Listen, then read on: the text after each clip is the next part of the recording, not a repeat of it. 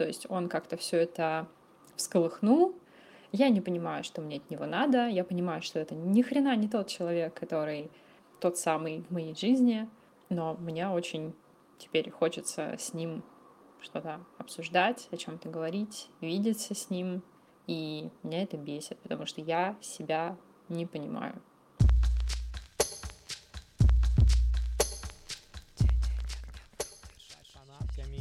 О чем не париться. Ты так хотела, чтобы посвятил тебе свой рэп. Самый охуенный рэп. Надеюсь, тебе нравится. И твоему новому парню. Кстати, кто он там? Твоему новому парню. Кукуха. Кукуха определенно едет, но еще едет мороженщик криповый. Да, ладно, это который тебе еще кричит по дороге, типа, Света, окстись. Слишком много сахара, Свет. Да, это такой чувак, который очень на страшном, ну, как мне кажется, ездит автобусе. Я все думала, кто покупает, ну, с музыкой такое еще. Тя-тя-тя, тя-тя, как будто завлекает маленьких детишек, чтобы что-то с ними сделать плохое. И я думала, кто покупает... Да-да-да, понимаю тебя. Сам этим иногда страдаю, Свет. Кто покупает это говно. И оказалось, что мои соседи, мой сосед, точнее, у которого трое детей, они все высыпают э, и хотят эту мороженку. И теперь мороженщик, короче, прочухал эту тему, что тут живут его фанаты, и теперь каждый раз приезжает и бесит меня пугает, точнее. Это одна из ебанутых традиций. Ты спросила меня, что как вообще. Я тебе рассказал, что вчера мне, прошу прощения за подробности, извлекали имплант, который не очень прижился. И... Но скажи, что это зубной имплант, потому что импланты могут быть очень-очень разные в теле. Да нет, мне из сиськи извлекали, на самом деле. Шучу. Я понимаю, почему стоматологи так много зарабатывают, за что это все им дано такое. И нам за что они даны свыше. Но суть в том, что, знаешь, как часто любят говорить о том, что если ты чего-то боишься, то нужно что-то что с этим делать, с этим страхом, с источником. Есть такая тема, называется десенситизация. То есть ты стараешься сделать так, чтобы то, что для тебя было сенситивно, чувствительно, стало менее чувствительным через то, что ты как бы идешь и делаешь. Ну, например, если тебя в детстве покусала собака, а потом ты всю жизнь боишься собак, то ты можешь пойти к терапевту, тебя послушать какое-то время, а потом, скорее всего, хороший терапевт тебя отправит погладить собаку рано или поздно. То есть э, сделать так, чтобы у тебя перезаписалась вот эта история про то, что опасно, что нет. И вот, значит, смотри, у меня просто с дантистами с болью всегда были некоторые, ну, как сказать, истории. Я просто тупо боялся их. Ну и рано или поздно приходит тот самый момент, когда тебе нужно с этим страхом потрахаться просто полтора часа в, дан... в кабинете у дантиста. И я эту миссию успешно выполнил. Лёш, какой ты молодец. Но получается, что чтобы мне перестать бояться мороженщика, мне стоит пойти сейчас его остановить и купить у него мороженку. И, возможно, меня отпустят.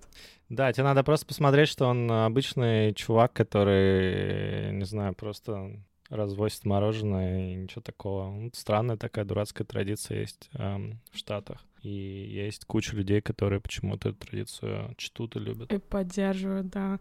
И, может быть, они не настолько много книг Стивена Кинга прочитали, чтобы проецировать на этот э, фургончик какие-то неприятные ассоциации. Но люди счастливы, мы никого не осуждаем. Свет, знаешь, ты как с клоунами. Вот у тебя есть э, страх клоунов? Да, конечно. Серьезно? Ну да. А у тебя нет, получается? Ты не шутишь? Ну, мне очень не нравятся клоуны. Я прям их не понимаю. Вообще ты боишься? Я их просто не понимаю. А, ну не понимаешь, это другое. Ну просто знаешь, да, вот это вот э, страх клоунов прям настоящий. Хотя, знаешь, при этом мне нравится очень Слава Полунин и вот это все снежное шоу. Хотя там есть клоуны, но они какие-то иные.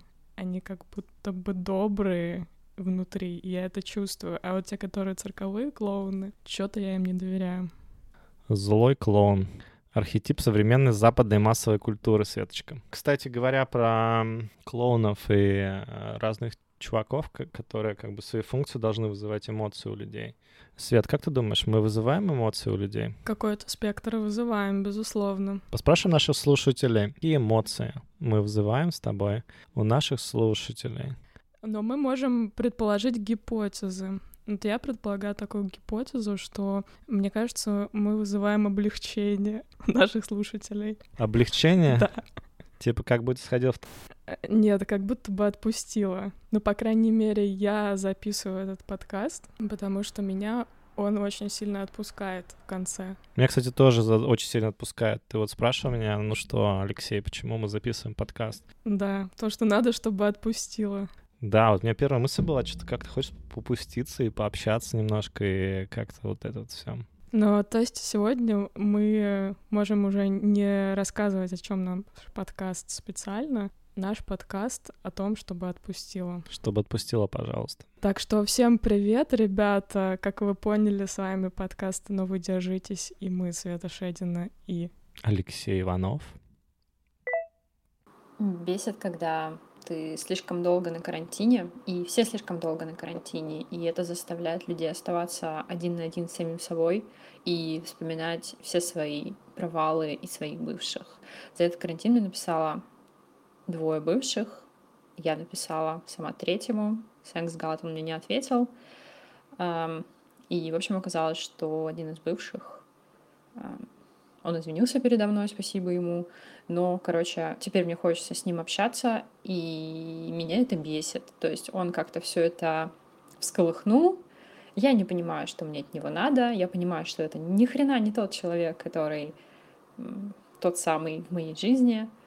Но мне очень теперь хочется с ним что-то обсуждать, о чем-то говорить, видеться с ним.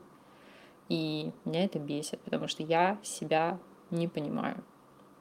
А еще меня бесит, что он, что прошло время, и он прошел терапию, и теперь, как он говорит, он не нуждается в том, чтобы чувствовать а, чужое, получать чужое внимание и чувствовать себя цельным человеком. То есть он может обойтись без чужого внимания. И меня это дико триггернуло, потому что, походу, сколько бы времени ни прошло, несмотря на то, что я тоже прохожу терапию, мне это не помогает, и мне по-прежнему нужно его внимание, и меня это бесит. И бесит то, что ему не нужно мое внимание, а мне его внимание нужно. Как себя понять?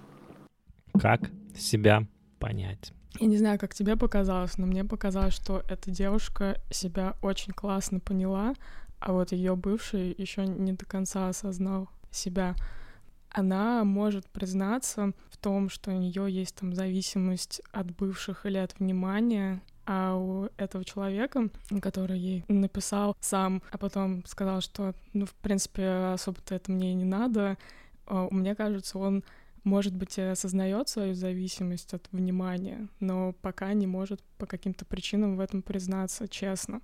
А тебе как показалось, Лёш? Надо сказать, мы сделали небольшой опрос, Свет, после того, как услышит Бесяк. Да-да-да. Опрос был такой. Мы спросили у наших слушателей в Телеграме и в Инстаграме, верите ли вы, когда человек говорит, что для него не важно внимание других? И варианты ответа. Верю сам, сама такая. В принципе, верю. Второй ответ. И Третий ответ, мягко говоря, пиздеж. И если честно, из э, там почти ста человек, которые нам ответили на текущий момент, мы час назад запостили, где-то 72% говорят, что мягко пиздешь, и вот 1% говорит, что верю и сам такой. Возможно, это, кстати, бывшие наши героини. Вот, а остальные, там 27%, они говорят, что, ну, в принципе, верю, что такие люди существуют. То есть две трети, две трети склоняются к тому, что это пиздеж. То есть, получается, мы верим, в принципе, что такие люди, наверное, есть, но вот мы сами не такие. И где-то есть такие люди, которые вот прям им не, ну, не нужно внимание, они от этого не зависят. Но вот среди всех нас почему-то их нет. Мне это напомнило еще мой любимый фильм из детства называется «Обыкновенное чудо», советский фильм. Это экранизация Марка Захарова, режиссера. Там э, поссорились влюбленные главные герои, э, и он куда-то упешил от нее.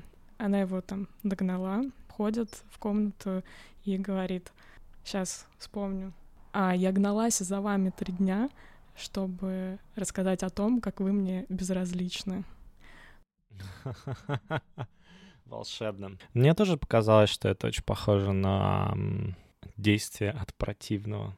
Не то, что ты противный, знаешь, типа ты противный. Нет, ну вот как бы что-то такое из разряда «ты мне больше не нужна, поэтому решил позвонить тебе в час ночи». Такого рода. Да, ну либо хочется себя самого как-то как сказать, что да мне вообще это не важно. Не важно, не ва, не ва, не ва, не важно. Это а, ровно то состояние, в котором ты находишься, когда ты закончил терапию успешно. И те штуки, которые раньше тебя триггерили негативно, они вдруг стали совершенно неважными. Ты даже не помнишь вообще, что это тебя парило. Все уже не важно. Именно. Все не так уж важно. Сразу вспомнилась почему-то афиша начала десятых, как мы пытались дивный новый мир построить в Москве. Ну ладно. Но это уже не важно, Лёш. Не важно. И вот эта вот штука, она похожа на то, что человеку становится неважно то, что было раньше. То есть оно забывается как будто. Стирается из памяти само ощущение того, что ты можешь быть каким-то неполноценным или что-то такое. И то же самое, мне кажется, с партнерами. Ну, то есть вот когда ты точно знаешь, что отношения закончились, это когда ты не только не хочешь набрать бывшему или бывшей и вообще, ну, там, сказать ей, что все кончено, ты просто не думаешь об этом. У тебя не возникает этого человека в голове, и ты не хочешь как-то с ним вообще рассчитаться, вообще ничего не хочешь с ним. Просто как бы было и прошло. Ну, классное же состояние. Вот знаешь, Свет, ты помнишь, что ты покупала в магазине продуктовом 9 а, месяцев назад? В этот день? Нет, не знаю, не знаю. Ну, вот примерно такое же ощущение. Вот примерно такое же ощущение, мне кажется. Не помню. Что-то там было, но как-то... В магазин я ходил, но не помню. То есть я правильно понимаю, что когда человек приходит и говорит тебе о том, что ему не важно, скорее всего, это не так. Да, зачем он приходит и говорит? Ну, то есть, если это какой-то конструктивный разговор, это понятно, но если это вот этот вот наш любимый треугольник драмы, драма нет, пять недель, пять дней. То есть ты так человечка на крючочек вот этот волшебный под, э, как сказать, что на крючок делают? подбрасывают, под, подцепляешь. Насаживают. Насаживаешь, да, а потом говоришь... Свет, сразу видно, ты не рыбачка. Я не рыбачка, а ты не рыбак. Не морячка, не моряк, не рыбачка, не рыбак. Но нам все равно нормально вместе. На суше и на море. Не встретимся вот никак только, потому что карантин. И тут же его отталкивает с этого крючка, рвет губу, блин, чтобы было больно, только вот ради своей какой-то наживы дурацкой. И я вот сказала вначале, что мне кажется, что девушка более там продвинула своей терапии, осознанности и так далее, чем ее бывший, потому что, ну, кроме того, что он там не осознает своей зависимости, не осознает, что он втягивает людей в треугольник драмы, он еще и не думает как-то о чувствах другого человека. Ну, когда ты кому-то приходишь и говоришь, что ой, хочу сделать с тобой проект, тут, Лёш, хочу записать с тобой подкаст, но мне вообще не важно это наше общее дело. Я могу и сама записать подкаст, и с кем-то другим записать подкаст. Ну, как бы, зачем так говорить, если человек тебе реально важен, если ты к нему приходишь? Непонятненько. Непонятно. Поддерживаю, Свет. Драму хочется. Эмоций классных, чтобы потом можно на психотерапию пойти и ее разложить опять и кайфануть с этого. Драма же, она такая, она как бы, она создает всплески эмоциональные, качельки такие. Это что-то, чтобы создать волну такую, которая как-то тебя взбодрит. Просто дело в том, что драма — это такие волны, они не конструктивные, они как бы колыхаются внутри, как бы, и не, не создает ничего хорошего для окружающей среды обычно. На волне драмы вверху эйфория, а внизу все равно какая-то грустяшка. Поэтому да, вот, например, там типа можно написать бывшему, сказать, бывший, ты же бывший, между нами ничего нет. Почувствовать свое превосходство, например. Потом бывший тебе что-нибудь такое сделает, ты почувствуешь себя говном и эта драма продолжится. Помнишь, игра была такая «Море, море волнуется раз»? Вот это «Море волнуется раз» игра.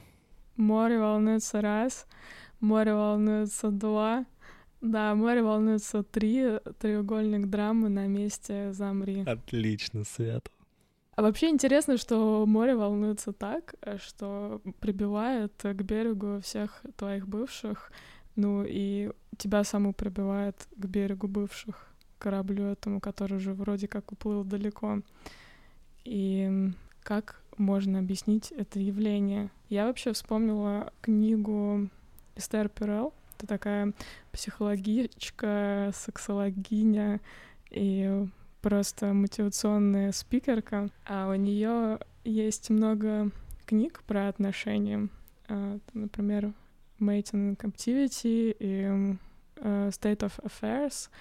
И она очень много изучала как раз такие случаи, когда люди начинают изменять или начинают там докапываться до бывших, и чаще всего это связано с тем, что у них в жизни происходит некоторая потеря, э, там возникает горевание. Это, например, связано со смертью близкого человека или с, там, с большим переездом, с какой-то серьезным изменением мира, который воспринимается нами как смерть чего-то старого. Горе, боль испытывается по этому поводу, и как антидот к этому разрешению, к этой смерти а, является вот такая любовь, влюбленность, э, какие-то позитивные эмоции, э, когда хочется человека взять, зацепить и забыться, э, забыть все, что происходит в мире, все боль, которая происходит с тобой, закопать под эту любовь и под эту ажиотацию и экзальтацию. Не слышу ни единого слова. Здорово, Лёш хуй что произошло. Я сначала думала, что это с тобой что-то произошло, но дело оказалось не в тебе, дело оказалось во мне. Дело не, в, не во мне, дело в тебе? Серьезно?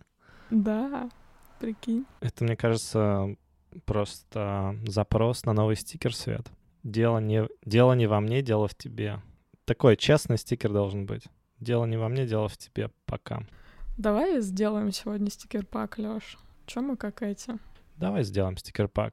Давай расскажем нашим друзьям, а, которые нас сейчас слушают, про что наши стикер-паки обычно. Наши стикер-паки — это такие высказывания метафорические, которые помогают э, взаимодействовать с миром и друг с другом так, чтобы не было мучительно больно, а было мучительно приятно и кайфово. Все так, Свет. А еще очень важно понять, что э, наши с тобой стикер-паки, они отражают какую-то часть реальности, которую мы наблюдаем с тобой, будучи посаженными перед нашими там, мониторами условно и микрофонами, мы когда разговариваем, мы время от времени отлавливаем какие-то такие штуки, которые хорошо бы засунуть на листочек бумажки и растиражировать, знаешь, как э, печеньки с предсказаниями. Вот примерно так же эта хрень работает. То есть мы берем и делаем свои печеньки с предсказаниями, и они превращаются в стикер-паки. А давай сделаем стикер-пак, как печеньки с предсказаниями. Говно вопрос, Свет. А еще было интересно, что нам на Ютубе написали, типа, нашел вас через стикер-пак и начал слушать. То есть вот эти печеньки с предсказаниями и фразы, они как-то людей с тем самым крючком выцепляют нужных, и потом они уже нас начинают слушать, а не наоборот как, в принципе, было задумано. А еще есть про бывшего? Может быть, бывших нет у нас будет выпуск? Бывших нет, но вы держитесь. Алёша, какие у тебя отношения с бывшей? Ну ладно, можно не отвечать. Слушай, ну я тебе могу рассказать, какие у меня взаимоотношения с бывшими. Давай. Уважительные. Когда отпускает, остается только одно слово. Ну, просто надо понимать, что если ты имеешь в виду драму, то я как-то... Ну, как сказать, вот я знаю, с какими бывшими у меня может быть драма, и стараюсь э, с ними эту драму не создавать, да, лишний раз. Надо сказать, не обязательно быть бывшей, чтобы создать драму. паттерн человека, который тебе нравится, который, так сказать, волнителен, он просто будет всегда находиться. Неважно, знаешь, в какую бы ты комнату не зашел, в какой бы ты канал не начал писать в Телеграме, все равно рано или поздно на твой метап придет ровно та самая девушка, которая поет. Блин, это гениально вообще. Отпускает, да, Свет? Да, согласна. Да, бывших можно найти вообще везде. Если генерировать контент, Генерируйте контент, чтобы бывшие слета... Бывшие и будущее. есть только мир между бывшим и будущим. И именно он называется «Жизнь на бездрамье» и... Что на, на бездрамье и драму рыба? На миздраме и бывшая рыба. На бездрамье и бывшая рыба, правда. Но правда сидишь, э, скучно, будущих нет, с будущими как бы сложно там через Zoom начать какие-то близкие отношения. Ну и что остается? Остаются проверенные интерфейсы, как ты говоришь. Верованно, эволюционно бывшая. А вот знаешь, э, у меня какая есть э, темка, загон хочу загнать. Давай загоню загон, Свет. Давай, загони загон. Тут что-то давно не загоняли загон. Самое время загнать загон. Вот смотри, есть волшебная совершенно хрень, называется дейтинговое приложение. То есть, если у тебя есть бывшее, то дейтинговое приложение — это твои будущие. Ты уже можешь, смотря на дейтинговое приложение, как-то прицелиться и понять, какой типаж тебя так сильно завлекает. То есть вот представь себе, что ты смотришь на ситуацию со стороны, да, ты такой обзервер, э, наблюдатель сбоку. Сбоку, как твой микрофон наблюдает тебя. Как мой большой черный микрофон наблюдаешь сбоку. И ты наблюдаешь, как ты свайпаешь сам. И свайпаешь влево и вправо, и вот уже у тебя вырисовывается паттерн, как бы, да, на свайпан... паттерн насвайпанного. Насвайпанного паттерн того, кто тебе на самом деле э, уготовлен судьбой. И это может быть такой абстрактный архетип. То есть не конкретно даже человек, это архетип. И он в твою жизнь все равно придет, хочешь ты этого или нет. Может быть, он придет недоделанным, ты обязательно сделаешь его своим архетипом. Вот это вот того, кто придет. Вот условно, если тебе нужно, чтобы тебя кто-то подкидывал, так сказать, э, драмы в твою жизнь, то это будет драматичный человек.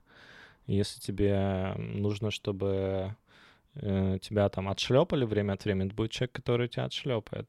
Ну и так далее. Понимаешь, это как- как-то вот, эм, не знаю, как будто Вселенная сама генерит э, тебе м, все возможные варианты, ты из них постоянно выбираешь ровно те, которые э, как пазлинка, как э, тетрис э, вот, за- засаживаются, так сказать, в туда, куда, э, так сказать, ты э, создал условия для засаживания. Что я гоню? Условия для засаживания. Ух. Э, Вселенная твоих неврозов засаживает твои огороды драмой. Мои огороды. Знаешь, как у Горького были мои университеты? Мои огороды. Мои бывшие. Слушай, ну ностальгия — это вообще всегда классно, но смотри, ностальгировать рано. Рано. Время не то еще, ребята, да. Нужно пока создавать вот это вот все. Ребята, да, сколько вам сейчас лет? Вот скажите себе, проговорите в свой, свой возраст. Я тебе могу сказать, им э, вот кор от 20 до 38. Ядро, так сказать, аудитории. Откуда ты знаешь? Потому что у меня на хостинге есть статистика по аудитории. А, хитро. Вот мне 32. У меня есть любимое стихотворение про этот возраст. Я могу его зачитать вслух. Давай, давай. Когда мне было мало лет, я жил в Москве, и у меня была одна подруга, она очень любила стихи. Казалось бы, причем тут драма. И мы ходили с ней на разные стихотворенческие вечера, где люди читали стихи обо всем на свете. Я хотел бы зачитать стих, который я услышал одной такой женщины, которая читала стихи на одном из таких э, метапов. По-моему, это было где-то в китайском летчике или что-то такое. Джао, да. Джао, да. Ладно, буду это читать очень ебнуто, но Лёш, да все уже привыкли Наши к тебе, слушатели не волнуйся. Как будто в первый раз в эту комнату зашел. я стесняюсь. Понимаешь, я еще на подкасте не читал стихи вслух. Да читал уже, господи. Так, фух, погнали. По кольцу едет женщина без кольца, я, как с листа, читаю с лица. Она не верит, а ей 32. Она в Москве. Но где же Москва? Дома газета, ТВ и чай. Нет детей, чтобы их встречать. Что-то было. А было ли? Все цветы дарили. Не в***бали. И она такая красивая, собравшись с последними силами, плачет и мастурбирует. Кажется, ей достигает оргазма. Ошибается. Это спазмы. Слушай, а кто это написал что-то очень знакомое? Называется «Кольцевая». Я на Google Books читаю книжку. И в этой книжке этот стих. Но как зовут авторку, я не, не помню. Я только что сказал авторка. Авторку. Авторку Лёшечка. Прям маслицем смазал скрепы мистического движения. А у меня вот вообще вопрос, почему все ищут себе партнера, ну не все, очень большая часть людей ищут себе партнера именно в дейтинговых приложениях. Мне почему-то всегда более доверительно, например, чекать инстушку, там, Facebook чей-то, посмотреть, сколько у человека там детей и так далее, и уже тогда ему написать приветики, красавчик, может быть, кофе и так далее. А почему делают это в приложениях? Слушай, ты знаешь, это, это вообще отличный вопрос. Давай по это поговорим немножко. Давай, давай, потому что мне искренне интересно. Я просто хотел вот что прояснить по поводу дейтинга. Почему приложения люди используют вместо того, чтобы знакомиться через какие-то социальные графы свои? Ну, ты знаешь, у меня только единственный ответ, что вы с одной и той же мотивацией вроде как приходите в это приложение, и у тебя меньше шансов на rejection, потому что, ну, человек тоже уже заранее заинтересован в том, чтобы найти себе пару, и, скорее всего, типа, он тебе ответит положительно, если вы уже свайпнулись, клэшнулись и так далее. Если вы уже свайпнулись, ответит вам положительно. Ну да. Ну давай на это посмотрим под разными углами. Давай, с одной стороны, на это посмотрим как на то, что есть э, люди, которые ищут отношения и не ищут отношения. Вот меня, например, кармически очень неприятный сценарий, где я кого-то, ну, у кого-то отбиваю, даже не зная того. То есть я стараюсь жить так, чтобы э, если человек состоит в отношениях, он мне нравится, чтобы этот человек сперва вышел из этих отношений, как бы закончил этот цикл, а потом уже входил в цикл со мной. Потому что, ну, как-то так стало понятно по ходу жизни, что история не очень классная, когда ты подкатываешь в треугольничек, встраиваешься. Не, не, не Карпману к ужину будет сказано. Есть как бы моментик, с одной стороны. С другой стороны, вот статус, да, кто-то ищет, и ты ищешь. Как бы если у вас есть платформа, на которой вы достаточно хорошо можете выбрать друг друга. Достаточно хорошо, чтобы сходить на дейт, на самом деле, пообщаться и решить, что дальше. То есть такая воронка, понимаешь, да? Ты хочешь прийти к концу воронки, ну, надеюсь, я надеюсь, к какому-то там партнерству, да, к какому-то, какому-то долгому, долгосрочному доверительному союзу. И человек тоже хочет к нему прийти. Как ты туда придешь? Вот туда ведут очень, очень странные, разные э, дороги. И смотри, как раньше было. Раньше люди женились э, или там начинали встречаться по тысяче разных, разных принципов. Ну, чаще всего это связано было с учебой, работой, социальными кругами и, не знаю, каким-нибудь сват сватовством, сваховством, не знаю, как это называется. Короче, когда кто-то тебя с кем-то знакомил. Последнее мне дико нравится. Мне кажется, это очень круто. Но я пока не встречал очень крутых... Я не встречал очень крутых свах. Сваха 21 века но бездушная. Да, это такие свахи, причем они все разные. Они все разные. Вот Bumble, например, это такая там сваха для девочек, чтобы они более уверены были. Tinder — это сваха, которая такая, типа, ну давай попробуем переспать, там понятно станет. Hinge — это такая сваха, которая там, типа, мне хочется посмотреть в глубину твоей души сперва.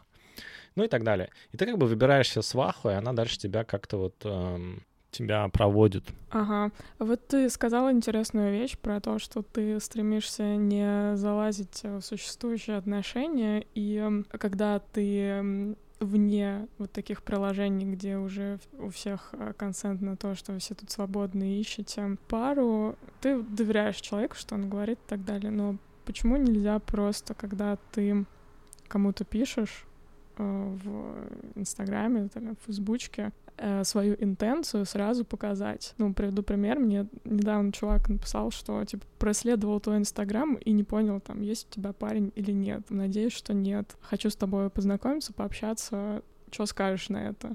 И мне кажется, это очень прикольная тема, когда человек, э, ну, понимает, что ты ему нравишься там не как друг, и понимает, что если у тебя есть какой-то чувак, он с тобой общаться не захочет. Таким образом, ну, раз написал и узнал сразу, что там, у меня есть муж, допустим. И все, можно общаться как друзья дальше. Мы не задумывались об этом, но раньше люди вообще женились и размножались на очень небольшом ограниченном пространстве. Типа, условно, кто под руку попался, ну, там, примерно того же возраста. Да, наверное, две руки, две ноги пойдет. Две руки, две ноги, да, там типа с, репродук... с репродукцией ок, как бы все работает, классно, ну все, как бы. И не очень далеко, как бы не надо далеко ездить зачем-то. Даже вот если просто перекинуться там на пару сотен лет назад, идея того, что ты женишься на ком-то, кто где-то вообще еще находится далеко от тебя, это было что-то такое, вау, Seriously. Только если ты не царь. Ну да, это царские какие-то какие-то хит, хитрожопые царские замашки, да, были такие стратегические инициативы, да, чтобы как-то там замутить себе прикольные связи, которые тебя как-то добавят определенные клубы. К чему это все? К тому, что когда мы смотрим на вот эти цифровые профили, которые мы создаем вокруг себя, мы как будто ими пытаемся показать кто мы есть и какого рода человек нам нужен для того, чтобы, ну, произошел матч. И матч происходит на разных каких-то уровнях, в том числе физическом. Ну, как бы от физики не уйдешь, тебе нужно, чтобы тебе телесно нравился человек. Но есть а, еще интеллектуальные, душевные уровни. Так вот, когда ты перестаешь искать просто кого-то для секса, то есть для рекреации, рек- рекреационного танца с бубнами, начинаешь искать кого-то для того, чтобы просто жить душа в душу, вот здесь, мне кажется, очень важно более сложная организация. Чем старше ты становишься, тем сложнее твоя организация, на самом деле. И тут у тебя есть выбор. Либо ну, либо забить на это все и, как сказать, стать проще самому, либо повышать э, какие-то свои требования к тому, кто может быть твоим партнером. Ну, хорошая история заключается в том, что наверняка есть люди, которые тоже так постепенно работают над тем, чтобы повышать свои требования к партнерам. И они, например, находятся с тобой в противоположных полах и тоже ищут, и вот это все. Я сейчас наблюдаю очень много разговоров у меня в сообществе Ponchik News. Э, мы там добавили рандом кофе бот с возможностью дейтинга встроенный. Я сейчас наблюдаю просто за тем, как это все превращается и в какие-то разговоры приводит людей. Интересно очень. Но вот этот лейтмотив, что сложно найти себе человека так, чтобы прям вот мэчнуться, он прям, он прям очень частый. То есть это не единичный случай. Да, это интересно, ты сказала, что это связано с усложнением человека, то есть чем ты больше развиваешься, тем ты по этой пирамиде поднимаешься, и там все меньше и меньше людей, и все меньше и меньше из них уже не по парам. Э, я думаю, что это для какого-нибудь следующего нашего подкаста была бы интересная тема. Мы э, с тобой периодически общались на темы э, гендерных ролей и патриархата, и матриархата, и феминизма. И попросили даже нескольких слушателей докинуть нам, так сказать, в топку поленьев, потому что тема как-то вот, она продолжает быть жаркой. Короче, изначально мы уже очень много общались на тему взаимодействия полов, и вот верхнеуровнево вроде все понятно про права женщин, про права мужчин, почему это соблюдается, почему не соблюдается, и, наверное, нам сейчас интересно было бы, ну, точнее, наверное, в следующем выпуске, потому что мы еще не добрали достаточное количество разных мнений по этому поводу. В теории много чего понятно, но на практике это соблюдается по-другому. Ну, типа, не знаю, как э, у там, чернокожих людей спрашивают, ну как, вам же доступно образование, почему вы этим, этим не пользуетесь? Или женщин спрашивают, вроде как вам все уже дали, и образование, и работу и так далее, чего вы еще хотите? Вот, и чего еще хотят женщины, а нам хотелось бы узнать, и поделиться этим с нашими слушателями. Свет, чего хотят женщины? Расскажи, наконец. А женщины хотят э, свободы и любви, как и все люди, наверное, обычные. Согласен. А женщины, которые записывают подкасты, хотят лайков, подписок, звезд в Apple подкастах и бесяков, конечно же. С вами были Света Шедина И Алексей Иванов. С вами были Светлана Шедина. И Алексей Иванов. Надо говорить в стиле Владислава Леща, которая, как оказался, Валдис Пельш. Мне из Латвии просто написали и сказали не сметь нашего Валдиса Пельша обзывать Владиславом Лещом. Вот так Лещ мне даже из Латвии прилетела за такое. Валдис не лещ, Валдис Пельш.